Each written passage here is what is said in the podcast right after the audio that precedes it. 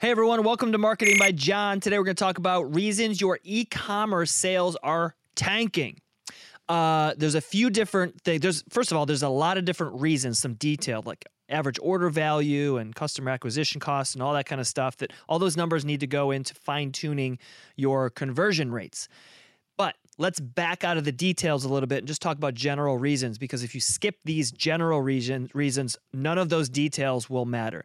The first most important thing you have to realize about online sales is that there's one thing that will absolutely completely decimate any of the bad things that are in your uh, customer journey process, and that is amazing demand and social proof. So if Nike comes out with some partnership with, let's say, uh, LeBron James, or actually, here's a really good example The Rock. Okay, The Rock uh, has exclusive partnerships with Under Armour. So if The Rock comes out with something, it doesn't really matter what the user experience is like.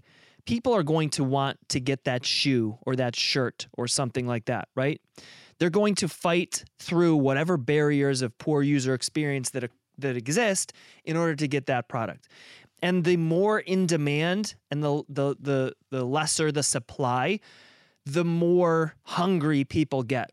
We've seen this with Supreme uh, partnerships and joint ventures with other products and brands, limited release items, all this kind of stuff, right?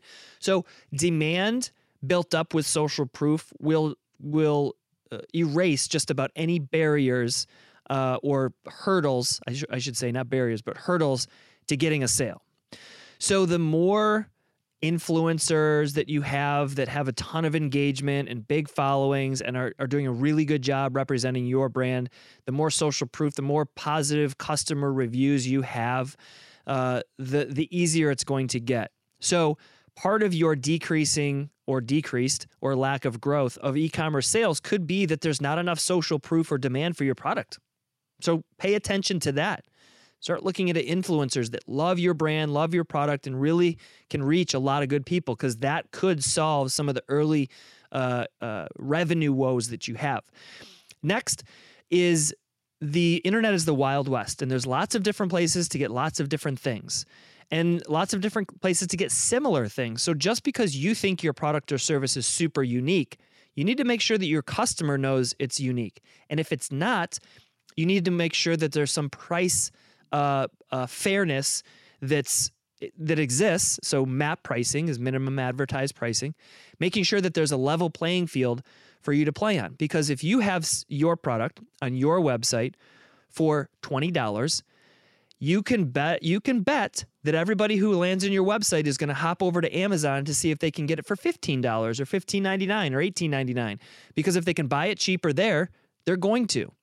Um, so that's one major issue is that if your price is not competitive on your website or on the inverse, if it's not competitive on Amazon and there's other people selling it for cheaper, you better bet that you're not going to get the sale. You're not going to get the buy box and you're not going to get sales on your website.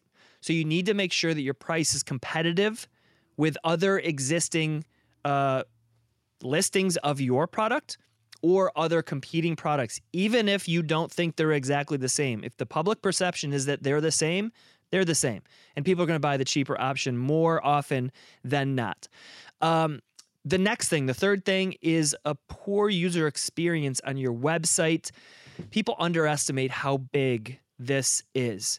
You have to understand, again, just like my last statement, there's so many places to get so many things on the internet.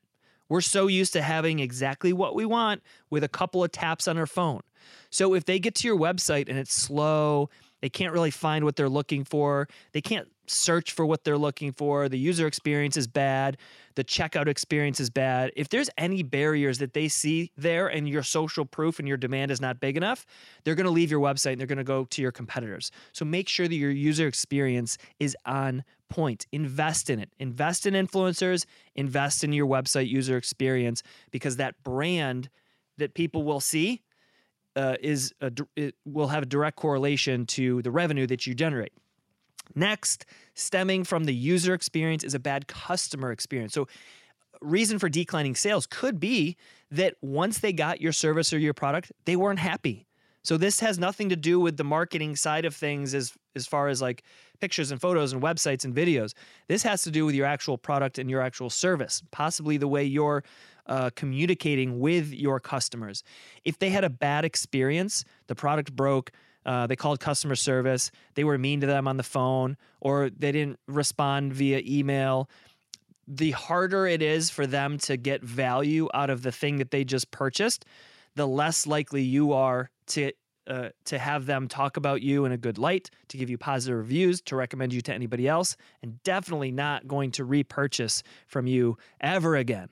So make sure that their experience is on point. Make sure that you have good R&D, your product's high quality or as high quality as it needs to be compared to the price, and make sure your customer service is top top top top notch because you can't really survive as a brand in today's day and age without solid customer service giving people the answers and the the the the, the fixes to their problems as soon as possible okay and the last thing is your product could just be vanilla or it could just be a subpar product. And you really need to understand your space, your level eh, in the hierarchy of product quality. When you go to the dollar store, you don't expect to get something you're going to keep for 10 years. You expect to get something as cheap as possible that will serve the short term purpose you have at that particular point.